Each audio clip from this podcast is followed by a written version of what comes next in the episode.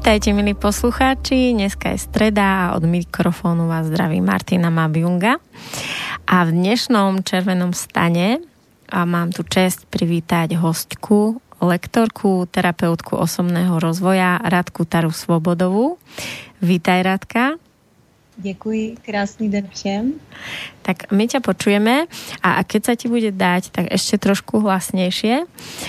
A Tara, ak môžeme začať tým, my máme dneska veľmi zaujímavú tému, ale ak by sme mohli začať tým, uh, aby si povedala aspoň trošku zo svojho životného príbehu a k tomu, ako si sa vlastne na cestu terapeutky ty sama dostala.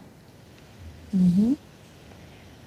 Uh, tak vlastně ta moje cesta osobního rozvoje, co si takhle pamatuju, tak začala už někdy od dob, co si pamatuju svoje dětství, třeba v pěti letech jsem chodila do kostela dívat se, kde bydlí Bůh a rozplouvat s ním. Eh, věděla jsem, že mm, existuje nějaká síla, která je větší než my, která nás přesahuje. A vždycky jsem si téhle síly byla vědomá a velice, velice jsem si ji vážila. A vlastně tahle síla mě neustále inspirovala a vedla dál na té mojí cestě. No a potom ve 20 letech jsem uh, prožila takové silné období, kdy se mi spustily těžké deprese. Takže jsem vlastně začala hledat cestu ven tady z těchto depresí. Uh, navštěvovala jsem různé psychologi, psychiatry, terapeuty, až jsem se vlastně nakonec rozhodla, že se um, vydám na takovou cestu do zahraničí, kde jsem se toulala několik let jenom s kytarou a s baťuškem, abych se vlastně oprostila od, od těch každodenních stresů, od těch povinností a od toho kolečka, který, ve kterým jsem cítila, že se pořád motám a nemůžu se z něho vymotat. No a to mi paradoxně pomohlo nastartovat tu skutečnou cestu do toho sebepoznání dovnitř, protože tam jsem se naučila meditovat, naučila jsem se tam vnímat eh, svoje myšlenky a vnímat svoje koncepty, programy, které mě vlastně držely v roli oběti, protože jsem měla velice eh, náročné jednak i svůj, svoje nitro psychické stavy, ale taky vztahy. Když jsem si vybírala muže velice nešťastně a byla jsem pořád vlastně nějakým způsobem bytá nebo kritizovaná nebo odmítaná a cítila jsem se v tom hodně špatně, takže jsem měla velkou motivaci vlastně něco se sebou dělat. Takže kromě té no, vlastní analýzy, kdy jsem, já jsem takový hodně analytik samo sebe, tak jsem nekonečně dlouho vždycky rozebírala své myšlenkové pochody a dívala se dovnitř, co se to v tom mém nitru odehrává. Tak uh, jsem se dala na Eh, roli poustevníka, která mi velice pomohla, protože v té přírodě jsem vlastně získala trošičku odstup od těch věcí a začala jsem vnímat jasně svoje nitro, co se tam děje. No a potom už eh, po návratu vlastně do České republiky se mi narodila holčička a začala jsem navštěvovat různé další workshopy, dál jsem na sobě pracovala. Až se to tak postupně vlastně přelilo v to, že jsem našla nějak svoji sílu, přeskládala jsem si vlastní hodnoty, pohled na svět, na život. Uvolnili se mi ty těžké traumata a tak nějak se to plynule přešlo do toho, že jsem ty nástroje, které mi nejvíc pomohly na té mojí cestě, tak jsem si osvojila a začala jsem je používat při práci s lidmi. Takže vnímáš aj ty uh, u seba a teda u klientov určite, ale aj u seba, že vlastne práve to ťažké v tom živote, čo si tá tvoja duša navolila pre tento život, ťa priviedlo akoby k tej tvojej skutočnej, pod, k tej skutočnej podstate člověka? Může to být určitě toho součástí. Já si myslím, že zatím musí být ještě nějaký jako hlubší záměr. Pro mě to je ten záměr vlastně spojit se s Bohem nebo s jednotou. A vlastně když, když tenhle záměr si neustále připomínám, zvědomuji, je to v podstatě takový jakoby žití v lásce, v jednotě. A tak, tak mi pomáhá vnímat věci jiným způsobem. Dřív jsem ty těžkosti odmítala, vytěsňovala, nechtěla jsem prožívat určitý emoce, vlastně jsem proti ním bojovala. A takže jsem mm, občas nechápala, že ta bolest nebo právě ty mm, třeba deprese nebo náročné situace, že mě něčemu učí. Já jsem to začala vnímat až postupně, až jsem v podstatě do těch depresí spadla tak hluboko, že už pro mě nebyla jiná cesta, než vlastně tu zkušenost přijmout a nějak se jí odevzdat. A už jsem vnímala, že kdybych šla dál proti těm svým pocitům, nebo kdybych bojovala s tou realitou, takovou, jaká je, mm, tak už eh, prostě jsem měla pocit, že už víc bych neunesla. Takže eh, vnímám zatím ještě něco, něco dalšího, nějakou prostě touhu fakt potom, potom splynutí s tou jednotou a vnímám to, že ty těžkosti nebo ten bolestný situace nás samozřejmě můžou povznést tím, když my pochopíme, co je za nimi, proč vlastně ta bolest vznikla, proč je v naší duši. A když my uh, přijmeme informace, které jsou spojené vlastně s tímhle stavem utrpení, porozumíme té informaci, změníme nějakým, svůj, nějakým způsobem svůj úhel pohledu na život, na sebe, na své prožívání, tak eh, máme možnost eh, vlastně se být, být o kruček blíž zase k té lásce a k té jednotě.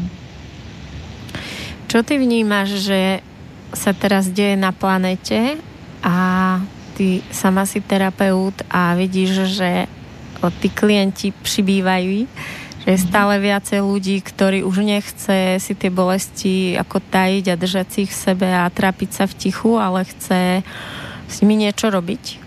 Takže mm-hmm. prečo je to teraz tak vo veľkom podľa teba?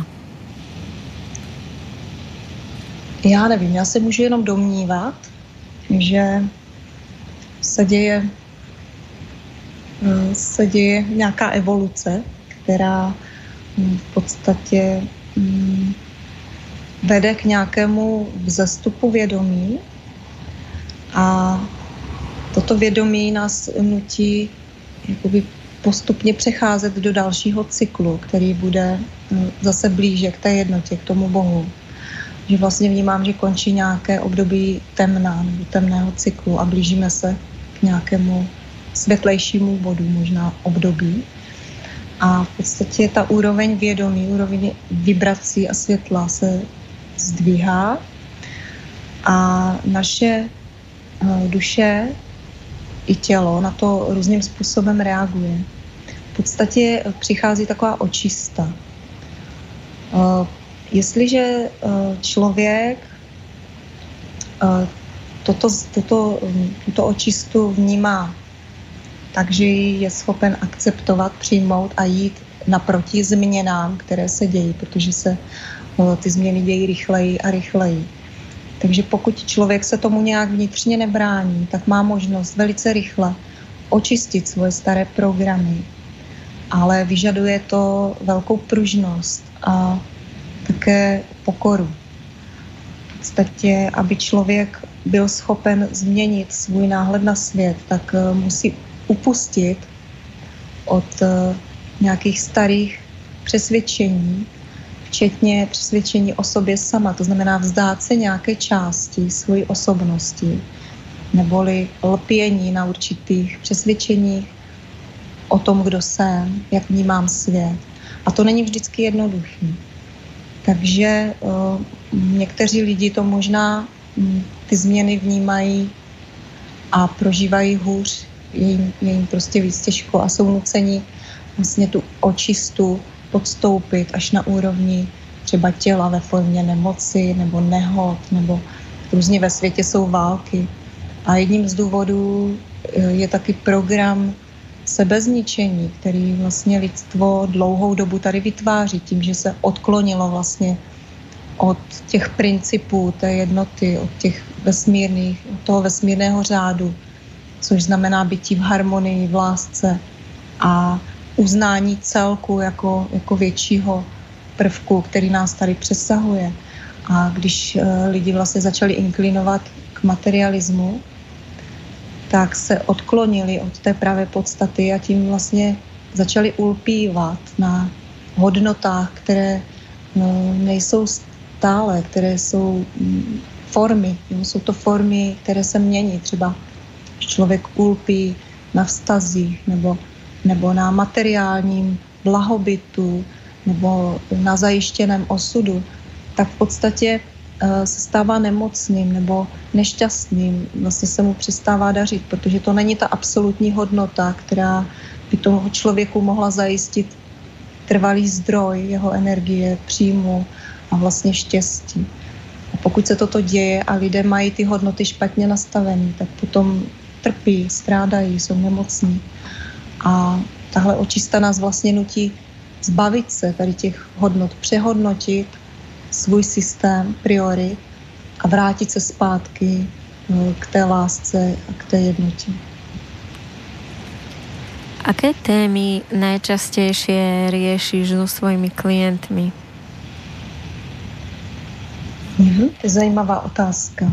Tak um, v poslední době jsou to buď tedy partnerské vztahy, to znamená um, um, buď to, buď to závislosti na vztazích, že lidé vlastně nejsou eh, jako kdyby schopni si vymezit buď svoje hranice, anebo dát sobě či druhému svobodu mm-hmm. ve mhm. vztahu. A nebo je to uh, ztráta nějaké motivace, životní síly. Jo? Člověk prostě dlouhodobě žije v nějakém stereotypu, zvykne si uh, přemýšlet určitým způsobem a najednou cítí hlubokou frustraci a nenaplnění.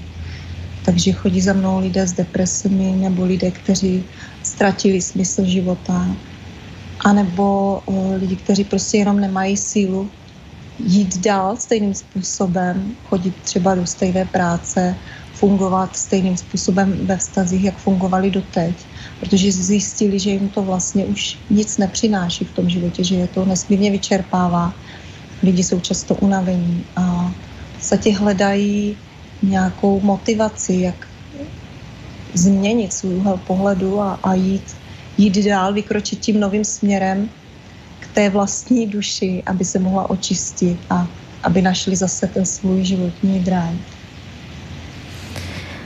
Ako sa tebe podarilo v podstate poraziť ten model obete? Bo toto ja vidím, že je tiež akoby veľmi časté, kde hlava už vie, že sa dá žiť inak, ľahko, mm-hmm. ale niekedy práve tá obeď v nás, to dlhodobo naučené, že nie je možnosť voľby a nedá sa, ako dlho ešte je schopné držať toho človeka v, v tom modeli, že prostě sa nedá. Mm-hmm. Tak já jsem měla takový Eh, já jsem to zkoušela všemožným způsobem. Zkoušela jsem skutečně hodně způsobů. Co se mi osvědčilo, tak, eh, tak bylo uvědomění jakési, jakési pokory vůči všemu, co se mi děje. To znamená eh, v podstatě přijetí toho celku, toho života jako takového, toho Boha, stvořitele, nebo ten vesmír, tu jednotu, jakože je to něco, co mě přesahuje. Je to něco většího než já. Tudíž ta inteligence, která z toho pochází, eh, je moudřejší než moje hlava, která vlastně má nějaké interpretace toho života. A proto jsem v podstatě se naučila přijímat věci, které ke mně přichází, nebo ty svoje prožitky, ty svoje pocity, tak, jak jsou.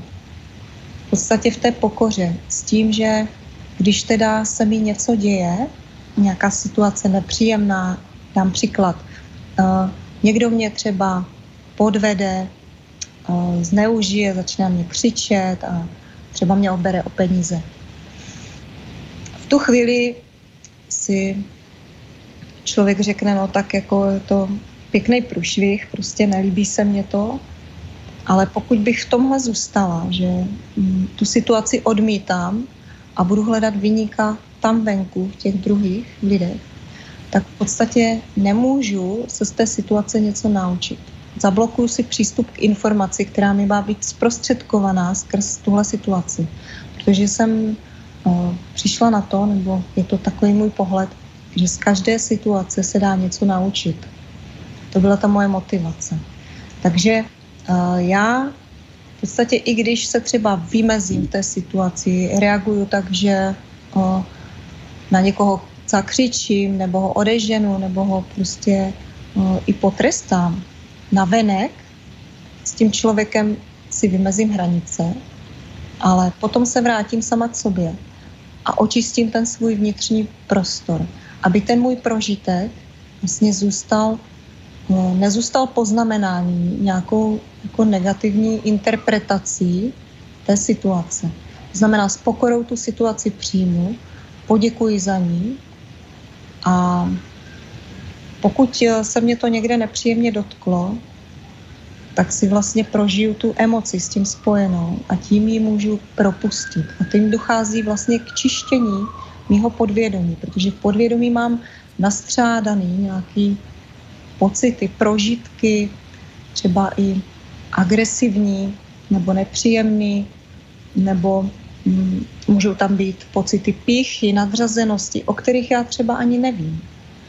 A díky prožitkům, který mi ten život dává, a díky situacím, který prožívám venku, v komunikaci s tím vnějším světem, tak z každého toho prožitku já můžu eh, se v podstatě naučit očistit svoji duši tady od těch uh, podvědomých programů nebo uh, potlačených emocí, které tam vlastně způsobují určité bloky a, a bolest, utrpení, nějaké lpění třeba.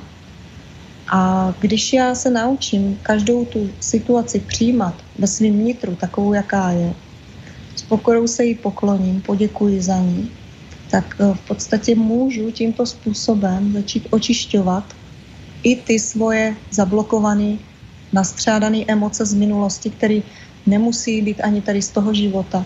Můžou to být programy zděděné po předcích, které souvisí třeba s mojí minulou karmou. Když eh, dám takový příklad, třeba když jsem byla v minulé životě pyšná, pohrdala jsem muži, tak v tomto životě, což se mi stalo, jsem dostala zpočátku muže, kteří mě kritizovali, byli ke mně uh, velice nemilosrdní, nelítostní, v podstatě až agresivní. A já díky tomu, že jsem vlastně ty situace se učila přijímat s tou pokorou, tak jsem dokázala svoji duši tímto očistit od té píchy a pohrdání muži, které tam vlastně byly z té minulosti. Takže tohle je třeba jeden z přístupů, jak eh, já se k tomu stavím a co mi hodně pomohlo vymanit se z role oběti, v podstatě převzít si zodpovědnost za všechny situace, které já prožívám, konfrontaci s tím vnějším světem a uvědomit si, že je to moje, to, co já cítím. A že mám na vybranou. Buď to uh, v tom budu dál trpět, anebo teda půjdu do té pokory a naučím se nějakým způsobem s tím pracovat, aby se mohla osvobodit, abych se mohla cítit svobodnější a, a vlastně blíž je, sama k sobě, ke své duši. Mm-hmm. A ak by si vedela bližšie povedať, čo to znamená, ako by tú situáciu doprežiť. Čiže ty napríklad zažiješ tú ťažkú situáciu, nejaký, nejaká konfrontácia s niekým a potom prídeš domov a teraz vlastne je v tebe napríklad krivda alebo hnev. Mm-hmm. A teraz vlastne čo, ako tú emóciu naplno prežiješ, doprežiješ?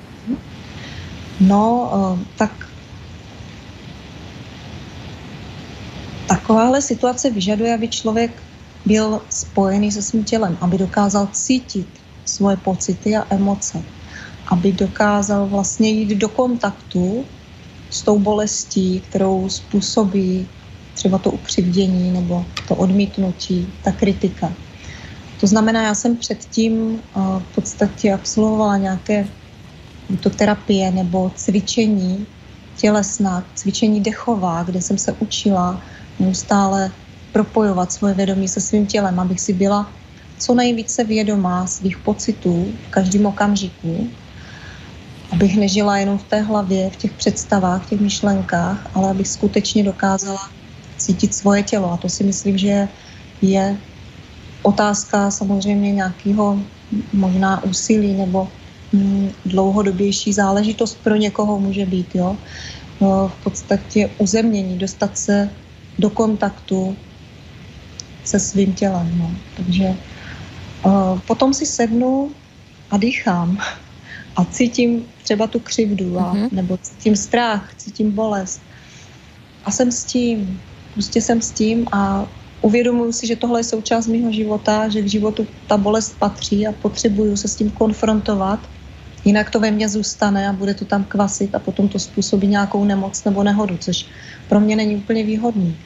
Takže já s tím radši zůstanu, chvilku si to odžiju, jenom to třeba pozoruju v tom těle, dýchám a uvědomuju si, že no, v podstatě nejsem v oběť v té situaci, ale že jenom potřebuju si něco zpracovat, jenom vydržet, vlastně ustát ten tlak, mm-hmm. který v té chvíli vlastně prožívám.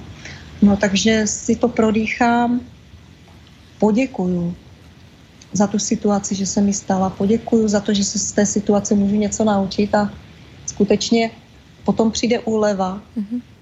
přijde takový pochopení, přijetí té situace a mm, vždycky potom se cítím lehčí, cítím se taková jako, že mm, blíž zase k sobě, v kontaktu se sebou, jo, v, té, v té lehkosti, radosti, lásce. Pak se to většinou překlopí zase do, do, toho, do toho tvůrčího potenciálu, do té radosti. Mm-hmm. Že, takže ty vlny tak chodí. Mně už se to teď teda děje v mnohem mírnější podobě než dřív. Dřív ty propady, propady byly velice hluboké a velice bolestivý.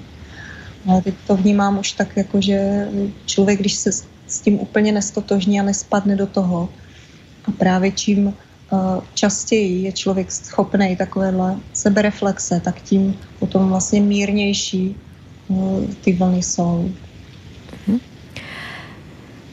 Tara, um, akým spôsobom by si pracovala s človekom alebo aké typy by si presne pomohla, poradila ľuďom, ktorí majú práve ten problém, že a tie situácie napríklad v ich detstve boli naozaj tak bolestivé, že že sa akoby odpojili od toho emočného prežívania a že naozaj nie sú akoby schopní, schopní cítiť že sú vlastne veľmi silno v tej hlave, ale už sú natoľko vedomí, že si to uvedomujú, ale nevedia sa akoby napríklad aj uh, keď by si chceli niečo spracovať, ale nevedia sa už napojiť na tie emócie, možno aj tie minulé, nielen na tie terajšie.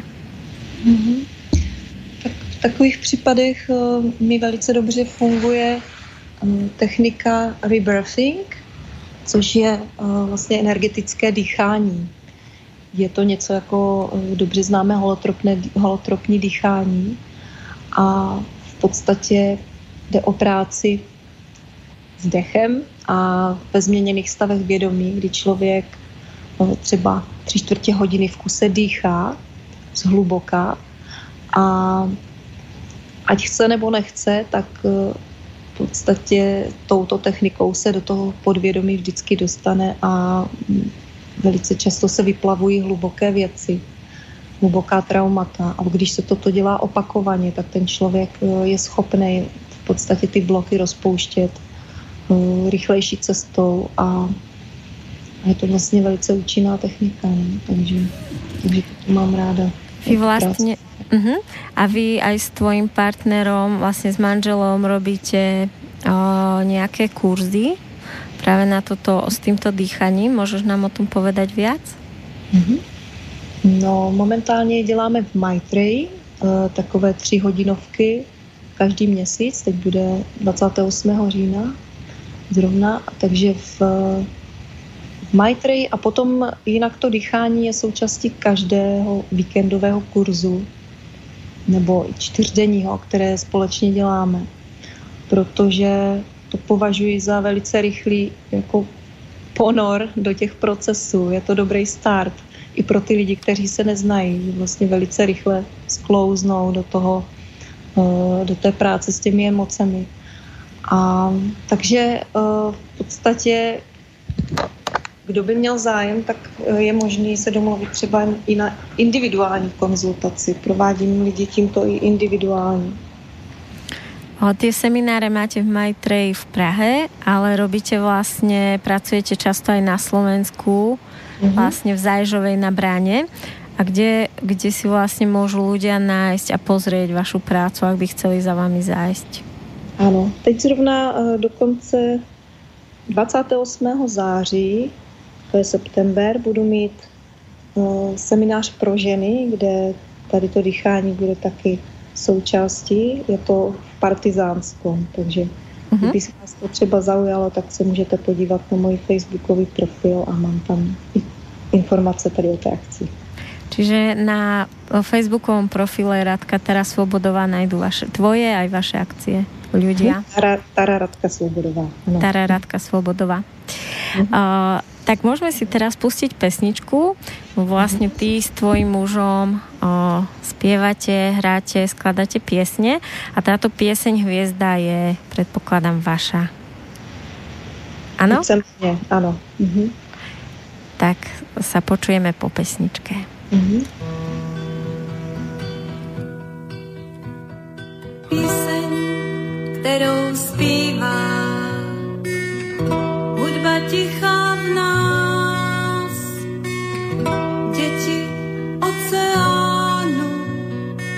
slyš jejich hlas. Láska je nádherná hvězda, září v nás. Láska je nám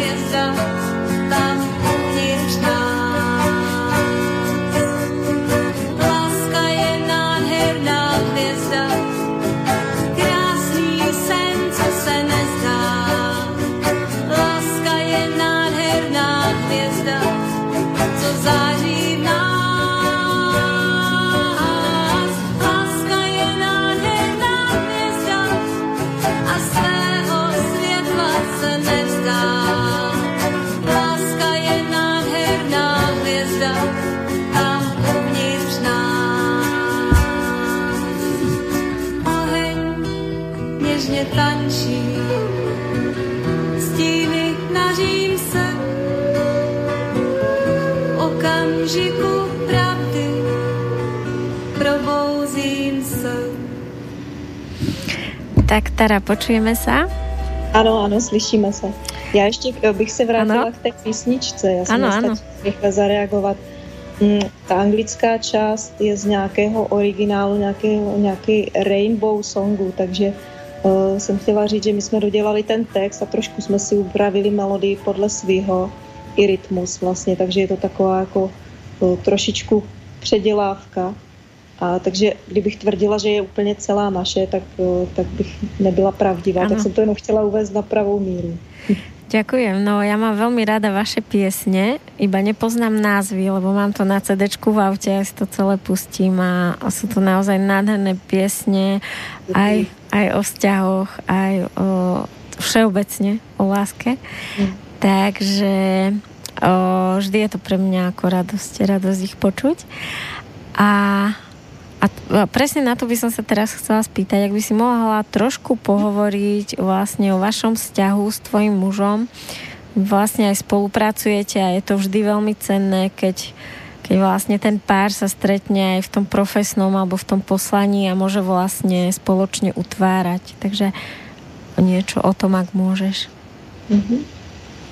Tak my jsme se s mým mužem potkali před více jak 6 lety a to naše setkání bylo velice zajímavé, protože já jsem eh, ho poznala jako muže ze snu, o kterém se mi zdálo týden předtím, než jsme se potkali. A on skutečně vypadal fyzicky, ale naprosto přesně. Mm-hmm. Což mě teda zarazilo, protože jsem nepočítala, že by to mohl být můj muž, když jsme se poprvé bavili spolu. A tak měli jsme uh, takové téma um, o smrti, společné. On procházel zrovna nějakou ayahuaskou ceremonii. Já jsem byla na, na buddhistické meditaci na smrt, takže jsme se potkali v období, kdy jsme si oba dva vlastně uh, byli hluboce ponoření v takovém rozpoložení a takým vážným tématu. No ale nás to zblížilo, vtáhlo nás to do hloubky a vlastně jsme zjistili, že si velice dobře rozumíme. Uh, takový to období zamilovanosti, takový to naivní, jak bylo všechno natřené na růžovo, tak to trvalo asi dva měsíce. A my jsme se potom velice brzy sestěhovali, asi po třech měsících, kdy on žil v komunitě a v přírodě a mě, mě to zajímalo. Já jsem tehdy uh, byla sama s dcerkou, které bylo skoro pět let a uh, taky jsem toužila žít takový jako svobodnější život a hlavně víc mezi lidmi. A osobní rozvoj mě samozřejmě už, už nějakou dobu no, velice zajímal a protože eh, to bylo vlastně centrum osobního rozvoje, kde jsme se mm, ubytovali nebo kde jsme společně tvořili, tak uh, jsem z toho byla z začátku nadšená, ale vlastně potom se začaly dít takové věci, kterým jsem ze začátku vůbec nerozuměla, že z toho hodného, krásného muže se najednou stal uh, v mých očích uh, chladný sobec. A já jsem vlastně vůbec nechápala, co, co to je za proměnu. No. A mm, protože už jsem měla nějakou v podstatě takovou podobnou zkušenost z dřívějška, jo. A, a tady ten muž se ke mně nechoval tak krutě, jako tam ti předtím, tak jsem říkala, že to už není možné, abych eh, zase prostě další vztah opustila ze stejného důvodu a že prostě musím najít ty důvody, které způsobují to, že si pořád přitahují ty muže eh, stejného charakteru nebo tak, takový ty, co mě ponižují nebo kritizují, chovají se ke mně odmítavě nebo chladně. Tak jsem si říkala, tak, tak tady s tím to prostě dáme. Jo? My jsme to nějak na začátku věděli, protože jsme měli takový hodně hluboký spojení. Cítili jsme jako duše, že se známe už hodně dlouho Dokonce nám probíhaly hlavou vzpomínky z minulých životů, to asi znáte, takový ty hmm. prostě úžasný, hluboký setkání. No a protože to spojení bylo tak silné, tak skutečně i když jsme z začátku hodně bojovali, nebo jsme si nevěděli rady, prostě byly ty emoce fakt někdy úplně na roztrhání. To bylo obrovská, obrovská bolest se nám začala vyplavovat z těch předešlých vztahů, možná i z minulých životů. Bylo to velmi silné léčení, ale protože jsme spolu absolvovali řadu i ayahuaskových ceremonií, společně jsme meditovali, společně jsme hráli, měli jsme toho tolik společného, mm-hmm. že vlastně každý ten konflikt, který byl skutečně třeba na několik dnů, jo, jsme nebyli schopni se spolu bavit, nebo já jsem dělala hysterické scény, mm-hmm. prostě křičela jsem, brečela jsem, mm-hmm. a on zase utíkal, pořád se někde stahoval, už nechtěl v tom být a vždycky nás to přitáhlo zpátky a my jsme nevěděli proč. Nebo možná jsme to mm-hmm. tušili. Tam se potom na pozadí začaly vlastně uh, objevovat informace, protože my jsme, mezi námi byla opravdu velmi silná láska. A ta láska nám pomohla vždycky se po tom konfliktu znovu sejít a vysvětlit si, zanalizovat ty svoje pocity, celou tu situaci si vyjasnit a dojít až do bodu, kdy jsme dokázali uh, vlastně navenek ty, ty dvě zuřící děti jako vnímat jako, jako dvě zraněné bytosti, které každý z nich bojuje o, nějakou, nějaký svůj pocit, buď to svobody, nebo přijetí, jo, nebo vzájemného vidění se, nebo o kontakt, že jo. Takže my jsme si to potom uměli tak hezky pojmenovat a vlastně tím jsme se mohli zase zblížit a pochopit jeden druhýho. A tím mezi námi se to pouto té lásky pořád vlastně čím dál víc upevňovalo, zesilovalo a postupem času těch konfliktů začalo ubývat. Sice to trvalo pár let, ale uh, nakonec nás to natolik zblížilo, že jsme, že spolu vlastně dneska dokážeme komunikovat téměř bez slov, už jakoby uh, dokážeme se nacítit jeden na druhýho, když on ví, že třeba nebo cítí, že nemám úplně nejlepší náladu, tak já odejdu. Zase na druhou stranu, když teda tak odejde třeba, nebo uh, jo, když cítím, že on potřebuje prostor, tak mu zase nechám prostor. Umíme si to říct, jo. V podstatě naučili jsme se komunikovat o svých potřebách, jak co kdo potřebujeme, jak to máme rádi, nastavovat si hranice okamžitě. Pokud se mi něco nelíbí nebo něco uh, ten druhý třeba řekne, mně se to dotkne, tak si to neschovávám v sobě, nečekám, až to potom zase vybuvle jako nahromaděná věc, ale vlastně komunikuju hned a potom ty konflikty nemusí zacházet uh, do takových extrémů. A v podstatě um, mám pocit, že spoustu těch vzorců sami v sobě jsme uviděli, protože jsme byli schopni si převzít zodpovědnost za to, že co já vidím v tom druhým, jsem vlastně já sama.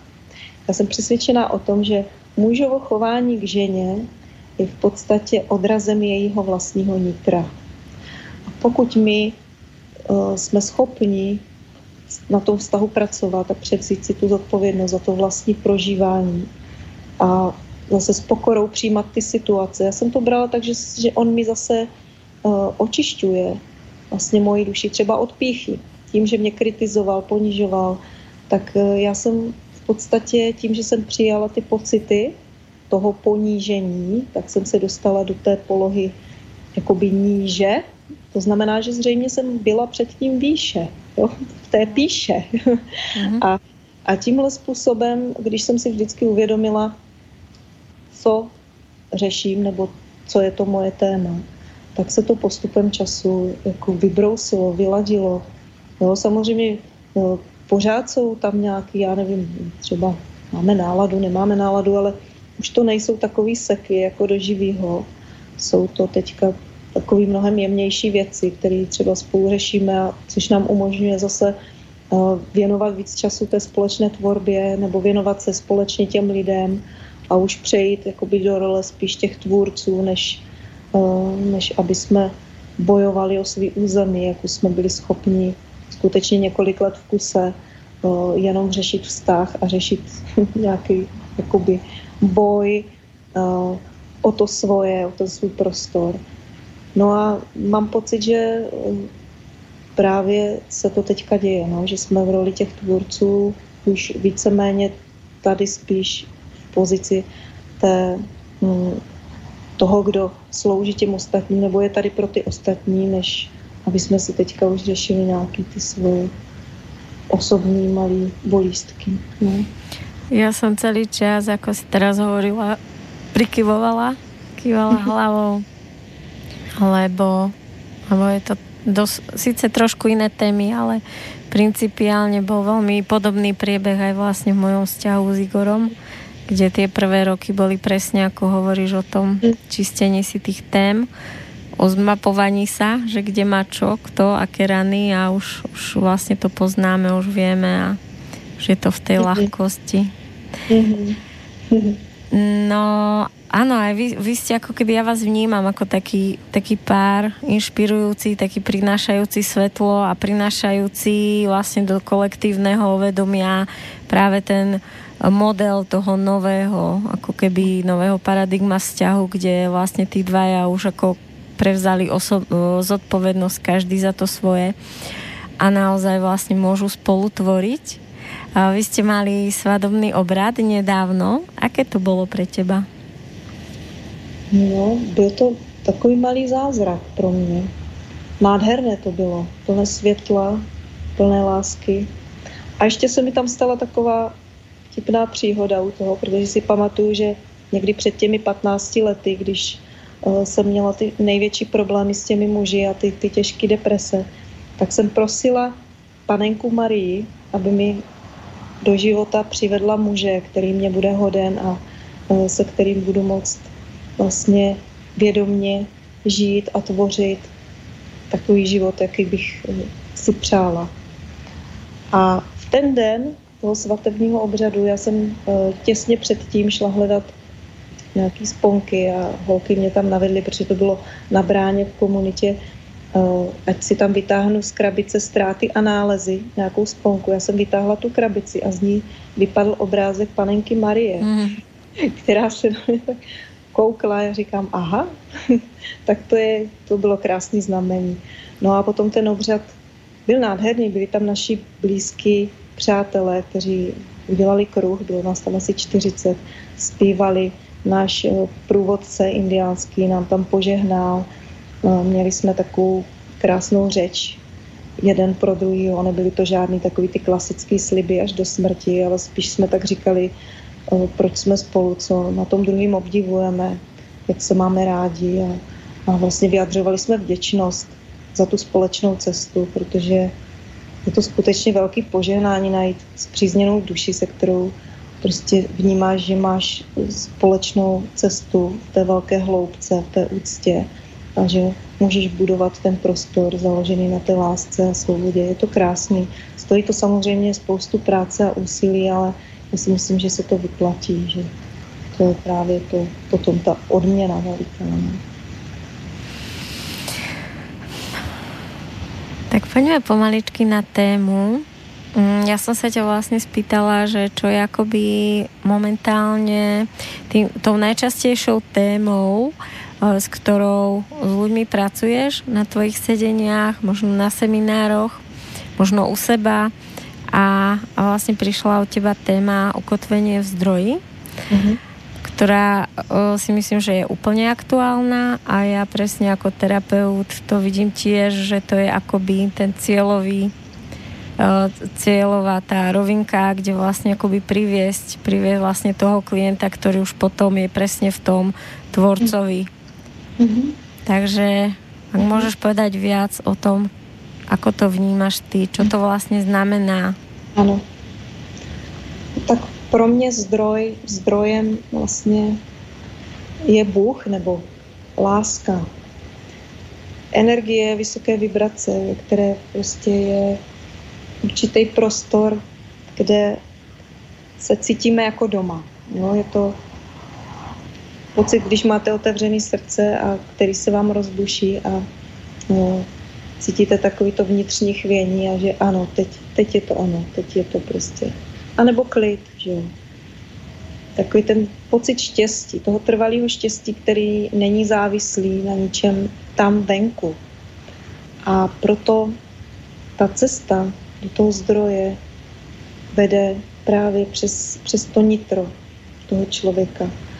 A v podstatě um, každý je na té svojí cestičce někde někde na nějaké svojí úrovni. Každý má tu cestičku trošku jinou.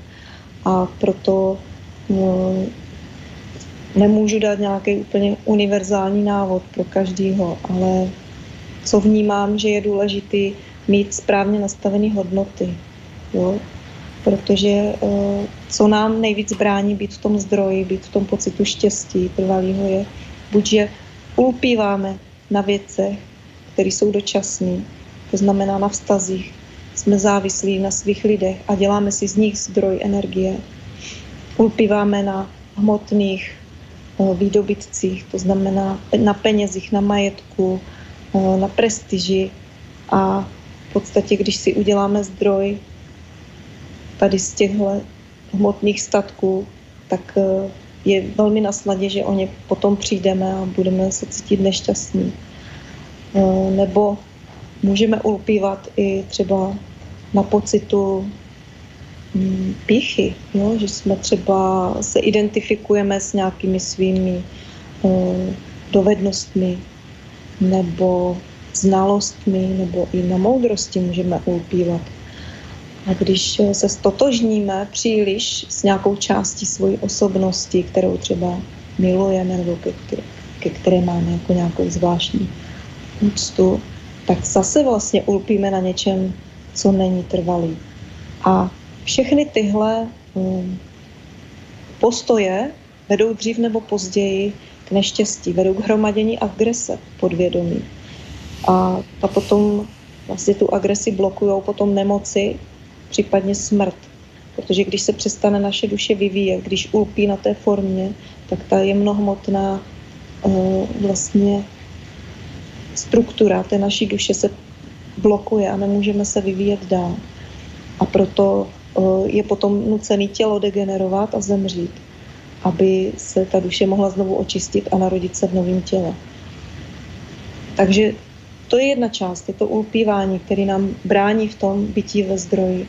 A ta druhá část je odmítání toho, co je. Takže buď to něco chceme, anebo něco nechceme.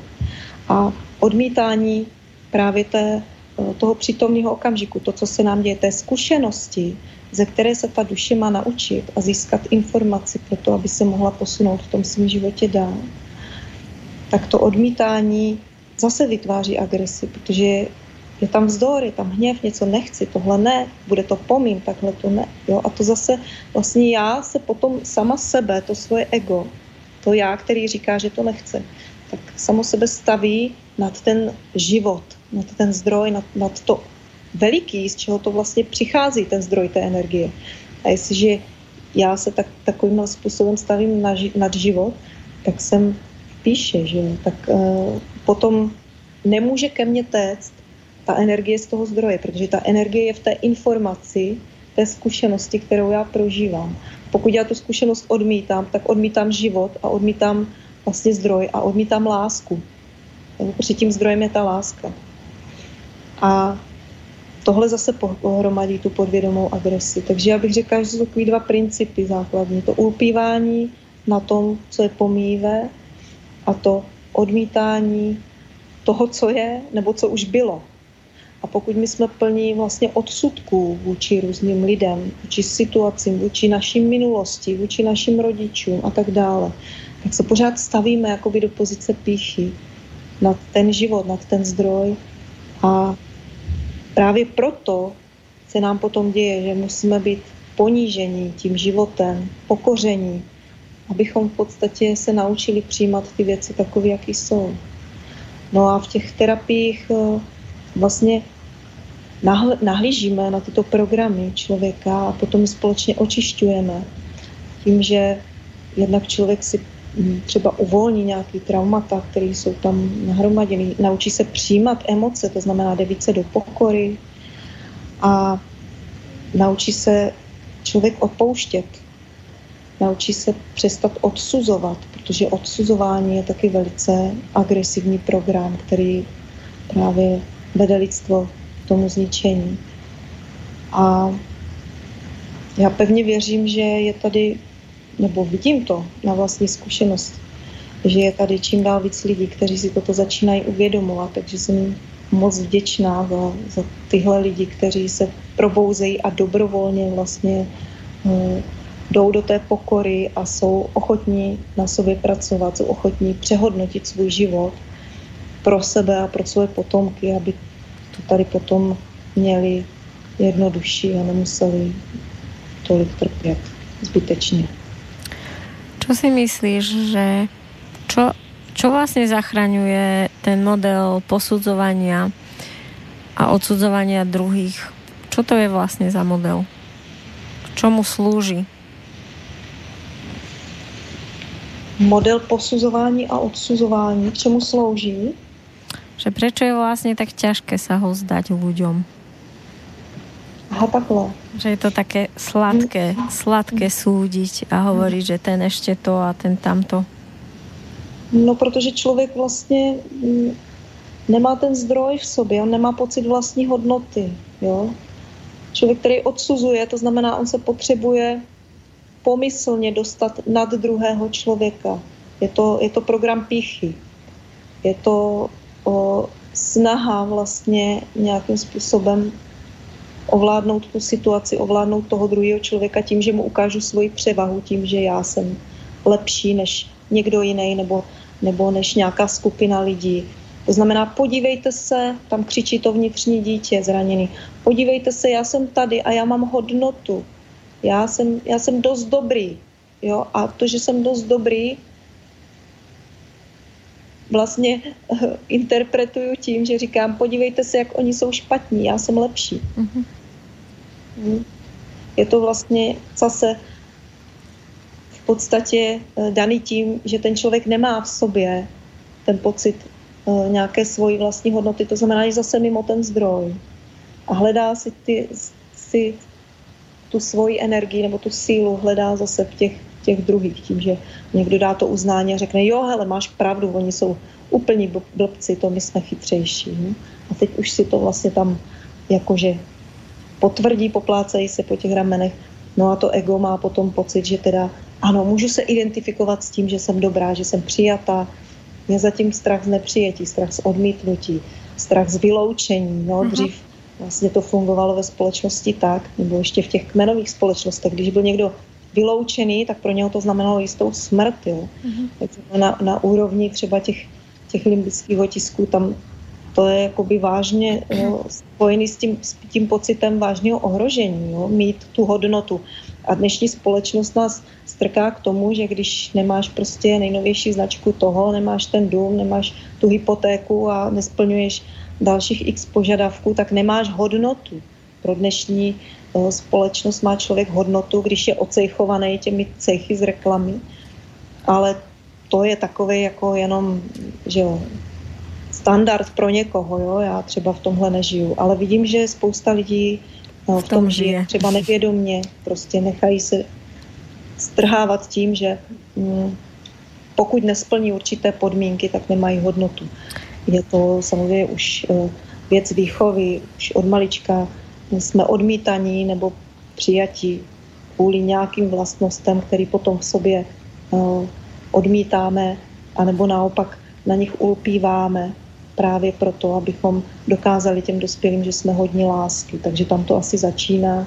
No a končí to potom u toho odsuzování a člověk vlastně si tím dokáže velice ublížit, protože hromaděním té agrese potom přichází ty nemoci, aby tu agresi zastavili, zablokovali. No, když to člověk nepochopí, tak přijde nehoda nebo smrt. Mm-hmm. Inak to celkom dobre funguje nějaký čas kupovat si hodnotu za peniaze, že? A dá sa, dá sa s takými ľuďmi byť vlastne človek, ktorý je akoby v tom vedomí toho, že už to akoby nepotrebuje a napríklad má takých rodičov alebo ešte nejakých priateľov, ktorí vlastne radi ako ponižujú alebo posudzujú a teraz vlastne je to akoby o tom, že, že vlastne človek, ktorý už akoby je v tej seba láske, tak mu nie je až tak dobre v tých energiách s takýmito ľuďmi, takže už vyhľadáva menej ich spoločnosť. Ale dá sa v tom byť ako tak v takej pohode, že vedľa mňa sú ľudia, ja sice vidím, že sú to tie ich modely. Mm-hmm. Právě, že, právě, že víš co, já jsem jako dá, protože uh, na začátku je to tak, že když si to sám uvědomuješ, že se chceš jakoby těch odsudků zbavit, tak uh, začneš jo, pracovat sám se sebou. Najednou zjistíš, kolik toho máš nastřádaného. A začneš to postupně čistit. A čím víc to pročišťuješ, tím víc v podstatě, tím míň to vidíš v těch ostatních. Protože dokud sám máš nějaký odsudky a může být třeba zbytek nebo něco fakt hodně hluboko, prostě čeho si nejsiš vědomý, nebo něco z dávné minulosti, co už si dávno zapomněl. Dokud tam ty odsudky jsou, tak ti ty lidi kolem s těmi odsudky vadí. A čím víc máš ty sám odsudků být mhm. nevědomých, tak tím víc uh, soudících lidí potkáváš a tím víc na to narážíš. Jakmile uh, začneš ty lidi vnímat jakoby z té jiné pozice, jsi v tom srdci, nesoudíš, tak vidíš v lidech právě naopak ty kvality, ty dobré vlastnosti. A pokud komunikuješ uh, s tou kvalitou toho člověka, která je pod tím povrchem, to znamená ze srdce do srdce, tak uh, tomu rozumí každý. To prostě to tak funguje. Na kterou energetickou strunku u toho člověka ty brnkneš, tak tu probouzíš. Pokud se soustředíš u někoho na to, že je to člověk, který soudí, no tak budete v konfliktu a bude ti vadit, že soudí. Ale pokud uvidíš jeho srdce, jeho pravou podstatu a nebo jeho dary a začneš komunikovat s tou částí, která je tím darem, tak naopak eh, vůbec nemusíš přijít do kontaktu s jeho odsudky. Mm-hmm. Můžeš ho tím třeba i nějakým způsobem inspirovat nebo pozvednout, nebo vlastně být v té příjemné komunikaci, aniž by si na ty odsudky narazila, protože já mám zkušenost, že pokud já mám v sobě nějakou agresi, tak prostě narazím zvenku na toho agresora. Pokud v sobě tu agresi nemám, tak není potřeba vlastně vytvářet ten konflikt a není ani potřeba vlastně nějak jako reagovat na to, když vidím, že druhý člověk soudí. Někdy se to stane s někým blízkým, tak ho na to upozorním, protože třeba vím, co si k tomu člověku můžu dovolit. Pokud, se, pokud potkám někoho, eh, kdo mi tak blízký není, tak se ho snažím nesoudit za to, že soudí. Mm-hmm. Jo? Prostě je, to, je to jeho věc, je to jeho život. Mm-hmm. Tak pustíme si ještě druhou pesničku, kterou si vybrala. Tak,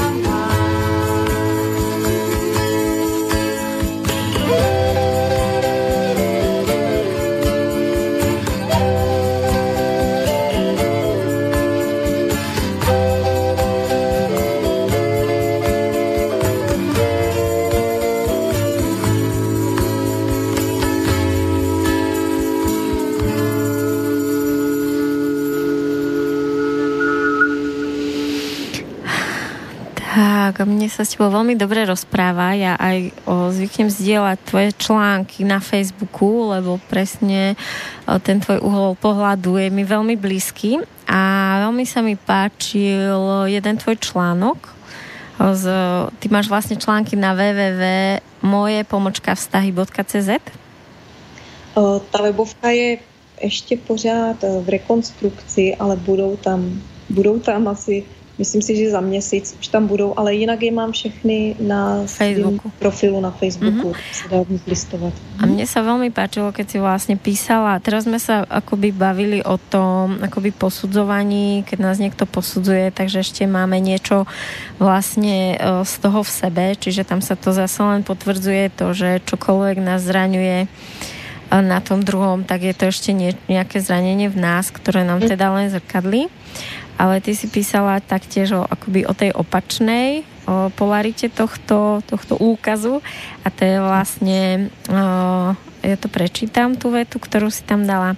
Když k druhému příliš vzhlížíš, musíte sklamat, aby byl schopný unést ztrátu iluze a vzal si zpět svou sílu, kterou si mu odevzdal. Když na lidech příliš šlpíš, začnou se ti vyhýbat nebo je ztratíš. A teď, a teď? Mm-hmm. Tak môžeš o tom? O tom, keď si druhých dávame na piedestál? Mm-hmm. No, je, já tomu pořád říkám, jako, že to je mm, vzorec píchy, je to vzorec jakoby negativní píchy, protože když jsme v píše, to znamená, že jsme jakoby nejsme na rovinu s ostatními. Jo? To znamená, identifikujeme se s nějakým pocitem výjimečnosti ať už jsme horší nebo lepší než ti ostatní. Pokud uh, některý člověk jakoby, uh, se cítí lepší než ostatní, tak zaručeně před někým jiným zase se cítí horší než ten druhý. To je prostě princip té hierarchie. A tahle hierarchie právě způsobuje uh, to, že se vlastně dostáváme do role tyrana, to je ten, kdo stojí na tom piedestálu, a do role oběti. To znamená, pokud my k, němu, k někomu vzhlížíme, stavíme ho třeba nad Boha, jakoby na ten celek, jo? je to někdo, kdo je větší než my, tak pokud nejsme zrovna děti, tak je to v podstatě milná informace. Jo? Nikdo není v podstatě větší než někdo jiný. Všichni jsme tady prostě jedna energie. A jestliže si myslíme o někom, že má nad námi nějakou moc, tak tímto přesvědčením mu tu svoji moc odevzdáváme. A on zaručeně tu moc nějakým způsobem zneužije proti nám, protože my sami vlastně ten program vytváříme. My si o to říkáme. Jo? To je zákon akce a reakce. Já ti tady dávám byč a ty mě s ním zmlát. Jo? To je přesně toto. A to jako v tom spočívá třeba mm, velký nebezpečí u, těch třeba duchovních vůdců, gurů, kteří získají davy obdivovatelů, fanoušků, kteří do nich právě uh, projikují ty svoje nejpozitivnější očekávání. To znamená, vidí v nich jenom to světlo. Už v nich nevidí tu celistvost, tu, tu božskou sílu, která je jak temná, tak světla, ale vidí tam jenom to světlo. A čím víc světla, jako kdyby čím víc čím výš oni ho staví na ten piedestál, tak tím níž ten člověk potom musí spadnout, aby se ta situace vyrovnala, protože eh, v podstatě ten život je o zachovávání rovnováhy. Proto když ten člověk, ať už je to Hitler, nebo ať už je to nějaký prostě tamhle guru duchovní, tak um, když, je, když má příliš mnoho těch obdivovatelů, tak je velice snadný nepozorovaně vklouznout do toho vzorce té píchy a začít zneužívat tu moc. Je to velice na snadě a proto eh, je, není to snadná cesta, jo? Když, když má někdo tu moc, aby ji nezneužil. To už jsou lidi opravdu s velice, velice vytříbenou morálkou a charakterem a to jsou osvícené bytosti, které jsou schopní vlastně takovou moc si podržet, aniž by uh, spichli, protože ten program pich je velice nenápadný. Záludný. Záludný, ano, přesně tak. Člověk to nepozná prostě. Ne? A na sebe vůbec ne. Áno, áno, mne sa to tiež veľmi páči táto téma tie hierarchie a tej rovnosti. A najmä keď je akoby niečo také ako že vyvolený národ alebo vyvolený smer. Teraz to často býva s tým slovanstvom, ktoré je na znovu obrode a je veľmi krásne, lebo konečne nejaké naše korene a sila z našich koreňov a potom vlastne to tiež môže skoznúť do toho, že tie naše korene sú zdravšie a svetejšie ako mhm. iné korene a tam vidím vlastně právě tu, tu slabost toho. Mhm. No, já si právě jsem přesvědčena, že jako za vším je třeba vidět toho Boha, jo? A ten Bůh je celistvý. Tam, tam je všechno. A když uh, přestaneme vlastně dělat nějaký mm, jakoby hierarchie nebo přestaneme si namlouvat, že, že něco venku nás udělá šťastným, včetně toho gurua nebo toho partnera, ale budeme se pořád vracet k tomu zdroji sami v sobě. Nebo toho životního stylu. Ano. Taky. Tak eh, v podstatě budeme se moct učit z těch situací. Jo?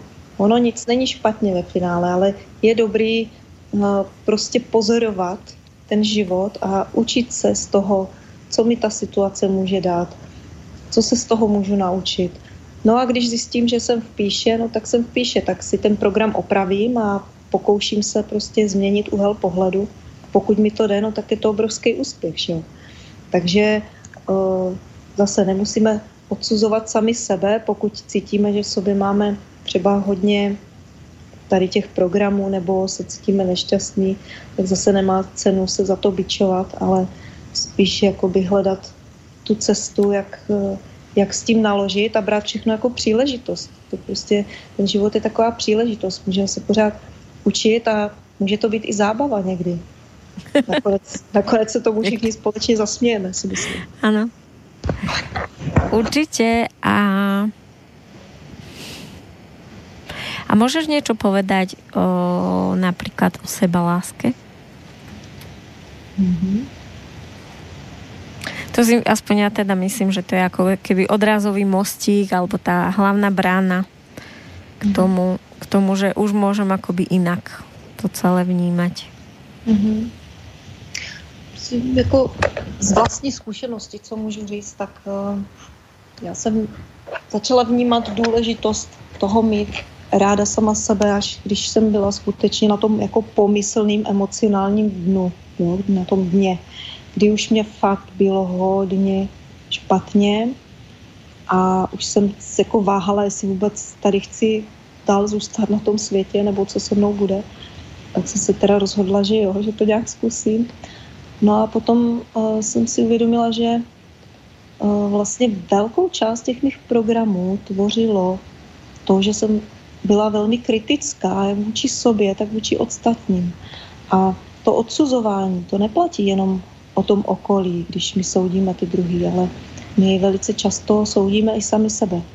A já mám zkušenost, že takový ty lidi, co jsou jakoby v uvozovkách více duchovnější nebo vědomější nebo inteligentnější, než třeba lidi, kteří si méně uvědomují sami sebe, tak ti lidi, kteří jsou citlivější a více si uvědomí, tak často tu agresi právě, eh, ty odsudky, tu kritiku obracejí proti sobě. Oni už neubližují tolik těm druhým, mm-hmm.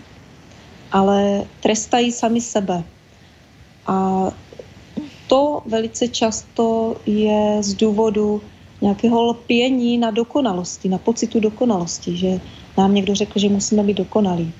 A pokud se ta dokonalost stane naším cílem, tak zase míjíme vlastně ten hlavní cíl, kterým je ta láska, že láska k tomu absolutně, k tomu úplně všemu.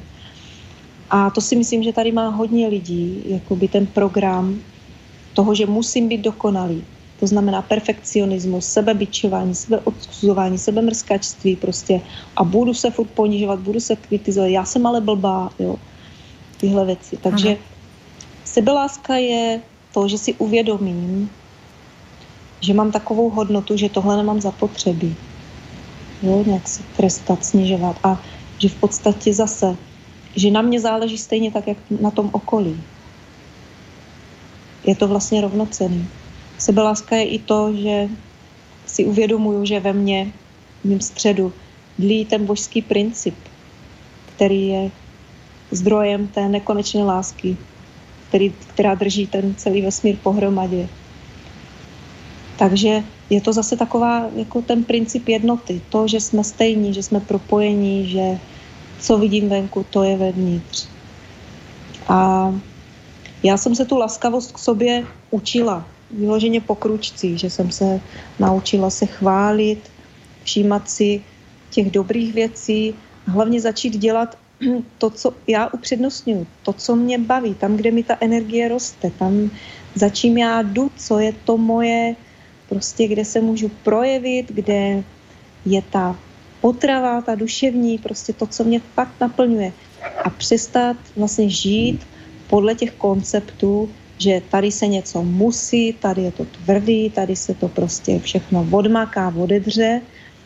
Prostě jsem si uvědomila, že nechci ten život strávit v těch řetězech, jako v tom vleku toho, že budu někde 8 hodin denně trávit v prostředí, který mi nic neříká, činností, kterou prostě nechci dělat, jenom proto, abych měla zajištěný, abych měla zaplacený nájem a měla co jíst.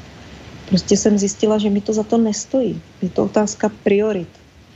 A když jsem začala tak zlehka našlapovat v tom, že jsem začala koketovat s tím, že bych se mohla nějak jako živit na vlastní pěst, tak mi to trvalo několik let, než jsem jakoby plynule přešla do té svojí činnosti a teď v podstatě můj život se odehrává uh, vlastně v rovině, že já dělám věci, které mě baví. Jo? Že prostě si už nedovolím dělat věci, které mě nebaví, ale trvalo to, než se z toho člověk kruček po kručku vymaní, protože to chce velkou odvahu.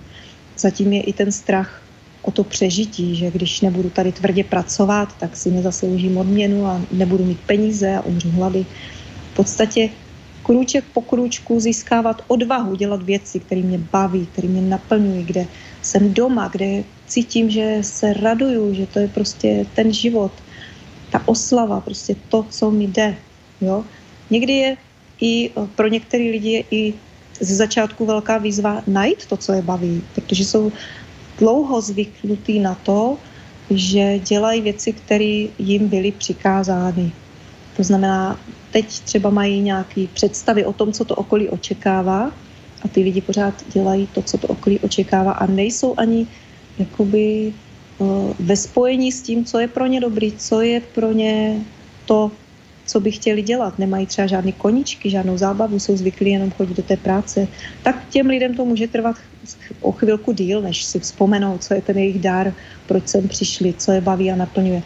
Ale já věřím tomu, že když ta duše se rozhodne prostě, nebo ten člověk si v sobě udělá hluboký záměr, že chce prostě už být s tím zdrojem, s tou láskou, s tím štěstím, že ten život prostě nechce tady promárnit, že chce být šťastný, tak každý si tu svoji cestičku nějakým způsobem je schopný vyšlapat po svým. Ty cesty jsou různé, každý to má individuální, ale já věřím tomu, že každý člověk jako někde ve svém nitru ví, pro co si sem přišel, co tady je ten jeho úkol nebo úkol, nebo kde se cítí šťastný. Jo? Dá se to naučit, dá se to poznat. A je to důležité stát si za tím, kdo jsem a proč tady jsem, než se vlastně podřizovat těm starým programům a, a vlastně žít tu oběť. Že? Hm. Ano, a mne sa ešte páčilo jeden článok od teba, kde hovoríš o tom, ako môžeme buď a teraz o partnerskom vzťahu chcem, hm? že buď môžeme v tom mužovi vidieť to zlé, tú tmu a tým pádom ho uzamykať, tú jeho silu a udržiavať hm. ho v tej jeho slabosti, alebo práve zmenou toho pohľadu a zameraním sa na tie jeho svetlé stránky môžeme akoby to jeho svetlo rozsvietiť.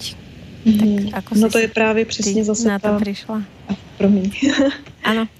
Jo, to je zase přesně ta poloha té píchy, jo, že setkávám se s názory žen některých, které si myslí, že mají slabýho muže a že ten muž je nedostatečně vyvinutý, eh, co se týká nějaké úrovně vědomí, že ten muž je slabý, že je neschopný, že je hm, prostě ochromený nebo eh, není dostatečně vědomý, není dost pozorný, není dost laskavý a tak dále. Eh, ženy ještě mimo jiné, aby ten muž byl třeba technicky nadaný, inteligentní, tak vyžadují velkou dávku empatie, aby pokud možno uměl číst jejich myšlenky. No a pokud tomu tak není, tak ta žena vlastně v něm vidí toho slabšího. Uh, a už jakoby jenom tenhle pohled sám o sobě vypovídá něco spíš o té ženě. Jo? Protože, jak už jsem říkala předtím, tak chování muže k ženě vypovídá spíš něco o jejím nitru, než o tom muži samotném. A náš úhel pohledu vlastně tvoří realitu. To znamená, uh, navíc ještě je tady taková věc, že žena muže, podle mě, jo, je to můj názor, uh, ovlivňuje z více procent větší části, třeba 60 až 70 než muž ženu. Muž má na ženu vliv třeba 30 až 40% ale žena tím, jak je vlastně, jakou má konstituci, ta je esence, prostě více spojená se zemí, tak uh, v podstatě dokáže toho muže jo, určitým způsobem v uvozovkách převálcovat, když chce. A proto jsou tyhle soudy o tom druhém, tyhle tvrzení, jaký je, vlastně jsou velmi nebezpečný pro toho muže, protože ono ho to v podstatě potom drží v tom mentálním vězení. Ono ho to ani nepustí do té tvořivosti, když ta žena si o něm celou dobu myslí, že je slaboch a vlastně ho odsuzuje. Ona ho dokonce těmi svými odsudky vlastně přikove k té mříži a on není schopný se od ní odlepit, protože tu klec pomyslnou tam dává ta žena. A pokud je žena naopak laskavá, silná a skutečně moudrá, tak eh, dokáže z toho muže vytáhnout ten jeho největší potenciál. To, že ten muž se rozletí do toho světa, je v té službě, je prostě naplněný a šťastný. To je v podstatě ten ženský princip. Jo? My ty muže vychováváme jako malí chlapečky a potom vlastně i, i v té dospělosti jim poskytujeme ten směr, jejich tu, tu energii, tu sílu, která se, se samozřejmě vyměňuje, ta energie mezi těmi partnery, ale ta žena má obrovskou moc. A my, když si uvědomíme, že ta moc má být dána do rukou lásky, tak, eh, tak ti muži se můžou proměnit. Jo? A, a i ten celý svět se vlastně může proměnit, protože ti muži jsou tak agresivní, protože jsou nešťastní, protože i ty ženy jsou nešťastní. A když ty ženy začnou vlastně si uvědomovat sami sebe, začnou vidět toho muže v jiném světle, tak uh, samozřejmě jde to přes ně, že? přes tu sebelásku. Ale my je dokážeme pozvednout tady v tomto. A je to samozřejmě, platí to i opačně. Jo? Ale já, protože víc pracuji se ženama, tak se častěji setkávám s tímhle principem a protože jsem žena, tak jsem si to taky řešila z, toho, z té svojí pozice. Takže vlastně pohled na to, že ten muž je slabý, neschopný nebo cokoliv, tak je prostě zase pozice poloha píchy kterou ta žena často nevidí. A tak teď nevím, kde byla ta otázka. Ano, ano, ty si to presne pomenovala, ako to, ako to vnímam aj ja. A ešte tam podľa mňa funguje vlastne ten aspekt, že ako náhle tá žena je vlastne zameraná na tú kritiku a na to ako keby posudzovanie, tak sa akoby stáva matkou tomu mužovi a potom vlastne on sa mení na toho chlapca, ktorý vlastne sa cíti bezbranný, a ako mm. má pocit, že nie je možnosť voľby. To je presne, čo si povedala. Mm. Kde ona ho presne to, tou mentálnou silou akoby zba, svojou zbavuje tej jeho sily. Mm. Si myslím, že toto je naozaj veľmi dôležitá téma. A v podstate to veľmi podobne funguje aj na deti. Čo povieš? No určitě, tak děti jsou taky že jo, čistý zrcadlo. Já si myslím, že ta duše toho dítěte se utváří ještě daleko před narozením, vlastně v poli těch rodičů dokonce i několik let třeba, co se tam děje mezi těmi rodiči, tak to dítě vlastně potom na sebe bere a, a reflektuje. A to znamená, vlastně každý prožitek toho rodiče se otiskuje do limbického otisku toho dítěte. A skutečně ten rodič má moc jakoby svoji, svoji povahou, jenom povahou to dítě zabít. Jo? Což, je, což jsou věci, které nejsou vidět na první pohled. A pokud je ten člověk prostě podvědomě velice agresivní nebo vymezený vůči nějaké skupině lidí nebo eh, nenávidí se ty rodiče navzájem, je, je tam odsuzování, pohrdání, tak vlastně to může to, tomu dítěti způsobit klidně těžkou nemoc, nehodu nebo i smrt. Což je, jsou takové fatální věci, ale vůbec se o nich nemluví, vlastně se o nich ani moc jako neví. Jo. Takže já si, eh, ale samozřejmě zase naopak, když ten rodič eh, si toto začne uvědomovat a vyčistí si svoje programy a vlastně začne žít v lásce, tak, tak to dítě dokáže velice pozvednout. A naopak, dnes už se rodí děti, které mají tak obrovskou sílu, že skutečně i myšlenkama dokážou přetvářet realitu velice, velice silně, mocně. Takže někdy i ty děti už dnes mají tak obrovský vliv na ty rodiče. Že ten rodič klidně může, já nevím, zase se mu něco stát a naopak velice se pozvednout, jo, tím, že přijde ta duše na svět. Ano. Takže je to, je to individuální, záleží to samozřejmě na karmě obou nebo všech stran účastněných a na vzájemných interakcích, ale zdánlivě maličké věci, i to, že se prostě ta žena třeba naštve na toho muže a neodpustí mu, může mít fatální vliv na osud toho dítěte. No, ty si to tak ešte viac vyfarbila, ako ja som to doteraz už vnímala, hej, že tiež to vlastne vnímam veľmi podobne, že jednoducho, keď sa niečo deje, o, deje ako keby tým deťom, tak vlastne to riešenie zvon, že nejaké pravidlá, nejaká výchova, neviem čo, je presne len také zvon, ale že treba riešiť tú hlbšiu príčinu a tie hlbšie procesy. Uh... Já jsem přesvědčená o tom, že vlastně to dítě, ten život toho dítěte, ten osud se odvíjí od jakoby úrovně nějaké, nějakého poznání nebo zralosti té duše toho rodiče. Že skutečně ty vnější věci, ty vnější faktory, jak my říkáme, prostě ta výchova a to, to jsou jenom takové jako ohrádky, takové jako doplňky, doplňky stravy, nebo jak bych to nazvala. Ano. Ale to nastavení toho rodiče vlastně uvnitř, jak, jak on uh, žije v souladu sám se sebou a s tím zdrojem, ta energie toho rodiče vlastně tvoří, že jo, energii toho dítěte a ještě uh, interakce mezi rodiči zároveň ano. Poli toho dítěte. Áno, to je, to je ako keby veľmi časté práve, že keď vlastne deti majú depresie alebo teda rodičia si donesú dieťa mm, vlastne na terapiu, že jednoducho je ťažko tomu dieťaťu, tak je to uh, vždy zatiaľ teda moja skúsenosť odzrkadlením o vlastne vzťahu tých rodičov alebo vlastne o tých ťažkých stavov, ktorý nejaký rodič má. Určitě, já třeba ty děti ani neřeším. No, do, možná do 14 let to ani nemá smysl. Tam prostě je to o těch rodičích. Ano. Přesvědčená, no, většinou. Tak, ja ti ďakujem veľmi pekne za nádhernú reláciu. Budem sa tešiť, keď si to ešte zopakujeme na nejakú tému. A ak môžeš, máme ešte pár minút, tak porozprávaj, o čom bude o, tvoj ženský seminár, teraz neviem presne ten názov. Se, ako sa volá? Sebevědomá žena. Áno, áno. Hm? Seba mm-hmm. vědomá žena, aby keď o, o, nejaké ženy pocitili o, počas tejto relácie prepojenie s tebou a mali by chuť prísť, tak aby vedeli viac o tom.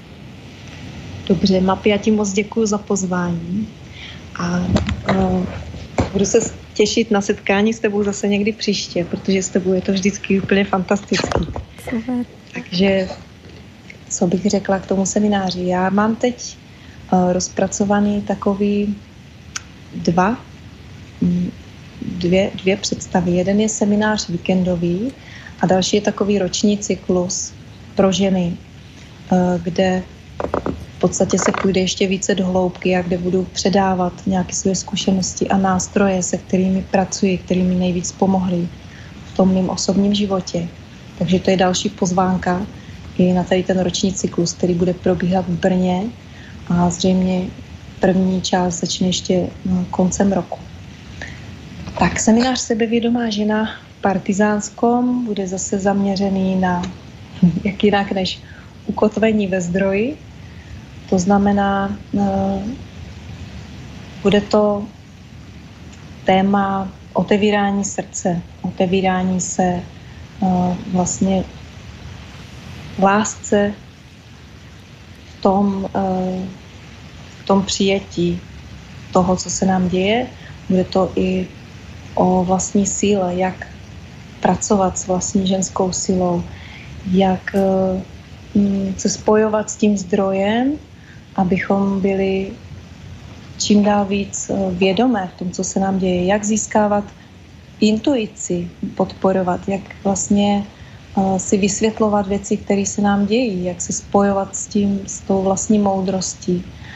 A takže budou tam dechové techniky, bude tam práce s tělem, s tancem budeme pracovat a sdílení v kruhu. No a já se teda moc těším, pokud se tam uvidíme. Moc vám ještě jednou děkuji za pozvání a mějte se krásně a příjemnou transformaci všem přeji. Ďakujeme veľmi pekne a tebe všetko dobré a teším sa na budúce. Ahoj. Ďakujem taky. Naschledanou. Ahojte poslucháči. Táto relácia vznikla za podpory dobrovoľných príspevkov našich poslucháčov. I ty sa k ním môžeš pridať. Viac informácií nájdeš na www.slobodnyvysielac.sk Ďakujeme.